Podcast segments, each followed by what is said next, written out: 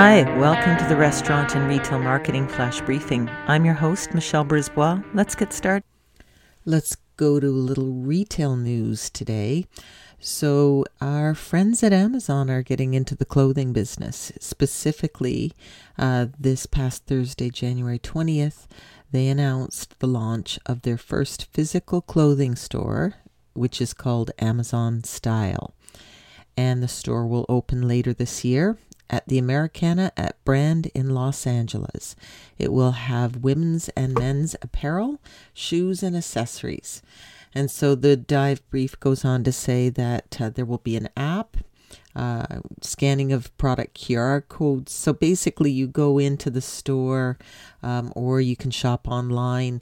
Um, you'll see a sample of it in store. They won't have every single size and color hanging on the rack uh, or again online. And you can send your order in using the app as to what your selections are that you'd like to try on.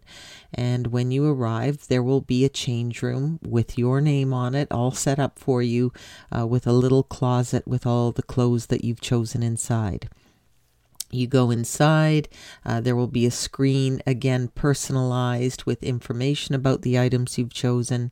You try it on, you pick what you want, and it'll use the Amazon uh, Just Go technology. So essentially, you take the item to the front desk, they give you a bag, and away you go. You don't even really have to check out because it automatically will get charged to your Amazon Prime account. So, what uh, retailers have been finding is that returns have been very challenging. Um, clothing makes up 46.5% of all returns uh, for online shopping. Bracketing, where shoppers buy many sizes, colors, or styles of an item uh, so that they can, knowing that they'll only pick one and they will be sending most of them back, has become a common purchasing strategy. And the costs for this add up, according to uh, a January report from Retail Me Not. 38% of shoppers plan to return holiday gifts this year. UPS announced it anticipates handling more than 60 million return packages during its peak season.